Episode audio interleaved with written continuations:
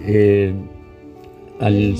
compañero intendente, a la compañera diputada, los concejales, a todas las autoridades, al poder democrático instituido hoy, yo como familiar de desaparecido y víctima del terrorismo de Estado, este, reivindico mucho y bueno, esta es una memoria que hemos empezado a ejercer acá en Río Turbio desde hace mucho tiempo, a través del reconocimiento de esas autoridades elegidas por el pueblo, que no hemos pasado todavía por el, y mejor, ¿no? Porque estamos claramente identificados con un signo político, pero ojalá que esta política de Estado esté más allá de la de todas las fuerzas políticas que puedan llegar a ejercer el poder institucional. Y es una, una duda que tenemos nosotros como familiares, de qué es lo que pasaría si, si gobernara otro signo político acá en Río Turbio, a ver si, se, se, seguiría con, esta, con este reconocimiento institucional y del poder del Estado a una historia nefasta que pasó en nuestro país. Anoche como familiares también tuvimos una vigilia y, y yo empezaba a contar cosas que, que como familia pasamos con todo esto, un dolor que nunca quisimos hacer público mientras estaba en vida mi madre, para no, no digamos, este,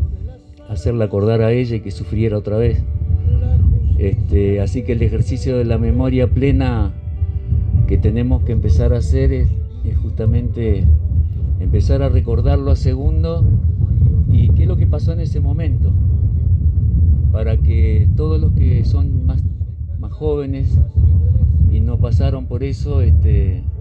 se tenga plena conciencia de lo que se vivió y qué es lo que y, y qué es lo que significa el terrorismo de Estado. El terrorismo de Estado significa, por ejemplo, que cuando mi hermano no llegó ese 22 de diciembre al aeropuerto de Río Gallegos, y sí llegaron los otros chicos y chicas de acá de Río Turbio que estaban estudiando en La Plata, en Buenos Aires, llegaron los familiares y cada uno abrazó a sus hijos, y nosotros no pudimos hacerlo. Ese fue el, digamos, el, el comienzo del dolor de mi familia y el mío propio. Yo tenía 12 años. Este, a partir de ahí empieza el calvario y la búsqueda incesante de, mi, de, mi, de mis padres, que con los medios que se tenían y con la solidaridad de muy pocos, este, se podía ir a todos los lugares donde decía de que podía estar segundo.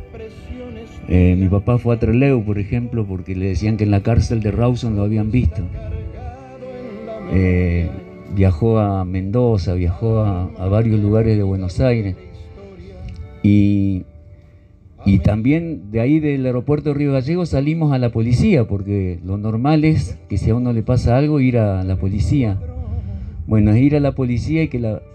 y la policía en ese momento estaba cooptada por ese terrorismo de Estado y todos los organismos del Estado estaban, estaban al servicio de las desapariciones. Ese es el terrorismo de Estado. Y eso no es que yo esté ahora desprestigiando las instituciones, porque por ahí se, se interpretaba de que cuando uno este, hablaba en contra de, la, de, la, de las fuerzas de seguridad, que uno atacaba las instituciones, que éramos antipatria. No, en ese momento existía el terrorismo de Estado. Que ese, eso es lo que sufrimos y es lo que la juventud de hoy y todos los juventud y no juventud ya a esta altura, este, que no ha vivido eso, este, es lo que nosotros lo que lamentablemente padecimos es y fuimos víctimas, tenemos que hacerle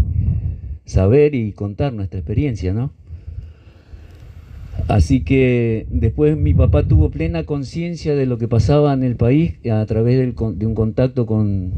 con religiosos, porque como mi hermano hizo la secundaria en Río Grande, de ahí tuvimos la solidaridad de uno o dos curas de ahí que lo conectaron a mi papá con, el, con un obispo muy conocido que, que luchó por los derechos humanos, que era el obispo de Neuquén, Monseñor de Navares. Este monseñor fue el que le, lo puso en autos a mi papá bien, con detalles y todo de, de, lo que pasaba en el país. y le consiguió una entrevista con, en ese momento era el ministro del Interior, el general Argendegui, para que vaya a pedir por segundo, cosa que mi papá hizo y, y Argendegui lo que le dijo fue de que este, se fijara en el diario, porque ahí iban a empezar a aparecer nombres de la gente que estaba este, a disposición del Poder Ejecutivo Nacional. Y en el Clarín empezaban a salir cada tanto listados. Ustedes imaginan la desesperación de mi padre, mi madre y la mía propia en mirar esos listados a ver si aparecía el nombre del segundo. Y así estuvimos un montón de tiempo, aparte un montón de, años, pero muchos años, este, con la esperanza de encontrarlo vivo. Y también anoche me acordaba de que, bueno, ya sabemos, los más viejos, la primera consigna de las madres de Plaza de Mayo era la aparición con vida. Eh, se exigía la aparición con vida porque había esperanza, o sea, no, no queríamos resignarnos a, al día de hoy este, se cree de que Segundo fue parte de ese operativo de Eduardo Cabo y todas esa,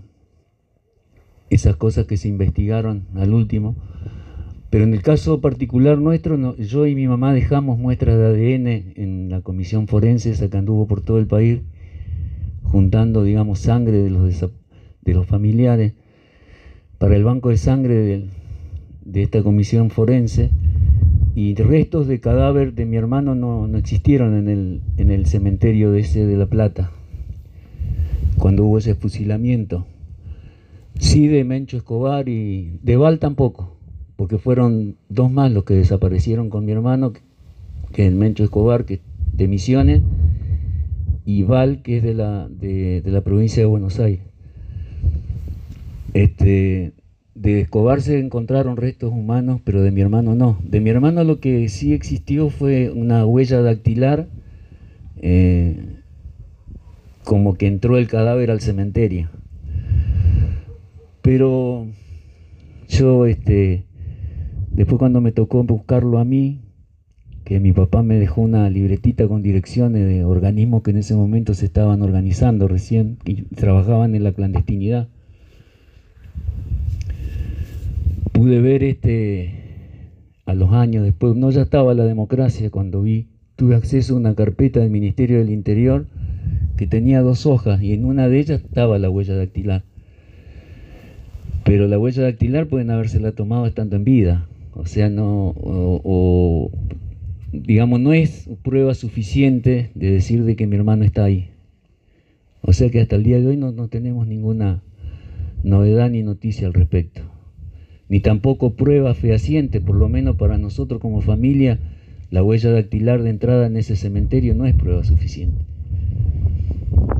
Así que ese es el estado de cosas para que siempre la gente tiene la inquietud de decir, no en forma mala ni nada, pero por ahí me dicen, che, pero ¿y al final qué pasó con tu hermano? Eh, la, la situación es esa. Este, en otra, bueno, hoy es un día distinto por esto, porque estoy haciendo testimonio, digamos, de acordarme de cosas que vivimos eh, directamente relacionadas con eso y bajándome un poco del discurso, digamos, que tenemos construido entre todos y que es el que el mensaje y por lo que militamos todos los días y reivindicamos la, justicia que se hizo y, la toma de conciencia que pudo hacer Néstor Kirchner cuando llegó a la presidencia de la Nación y todos los juicios que se llevaron adelante y el encarcelamiento de todos los genocidas, sobre la base del juicio que le pudo hacer la justicia cuando empezó la democracia con Raúl Alfonsín, que no fue menor eso esos dos grandes presidentes, y tres grandes presidentes, Alfonsín, Néstor y Cristina, son los que, sobre la base de lo que pudimos, es lo positivo de esta democracia. En eso fue lo positivo, fue ese cambio cultural que lo tenemos que seguir peleando porque hoy ya, hoy ya no tienen vergüenza en salir. Cuando hay una nota, por ejemplo, estaba leyendo las notas sobre el Día de la Memoria y ya nadie, no tienen vergüenza de salir a decir que esto es un curro de los derechos humanos o, decir de que los que reivindicamos esto somos terroristas, que el terrorismo de izquierda no se le no se hizo justicia como ellos querían, que no hay justicia sobre los muertos del lado de los militares. Este, y hoy no tienen vergüenza ya de salir a decir esas cosas. Entonces por eso que tenemos que ponernos más duros y firmes y traer estas cosas, que esto es el ejercicio de la memoria, este, no por victimizarme ni victimizar a mi familia, está lejos de, mí esa intención, solamente llevar el testimonio a la juventud para que sepamos lo que significa la democracia, que hoy está en riesgo. Han pasado cosas muy, muy, muy este, difíciles en este último tiempo en este país, que por ahí este, creemos que eh, en el noticioso, total las noticias van cambiando todos los días, pero acá quisieron matar a Cristina este, la proscriben políticamente y eso es todo un, tema que se está haciendo fundamentalmente porque se enfrentó a ese poder, se enfrentó a los que quisieron este, implantar las políticas que hoy lamentablemente tienen la posibilidad de seguirlas implementando y ya en democracia. Así que en eso hemos tenido un retroceso porque la gente que reivindica esas mismas políticas y fueron cómplices y estuvieron con el 2 por 1 todo, hoy hasta votos tienen. Entonces eso es lamentable. Bueno, eh, mi agradecimiento a todos ustedes eh, y ojalá que en nuestro pueblo, más allá de, la, de quien gobierne, siempre esto se sostenga. Y si no, seguiremos nosotros como familiares haciendo lo que podamos pero el apoyo de, las instituciones, el apoyo de las autoridades eh, es fundamental para que todos tomemos conciencia de qué es lo que nos pasó. Muchas gracias.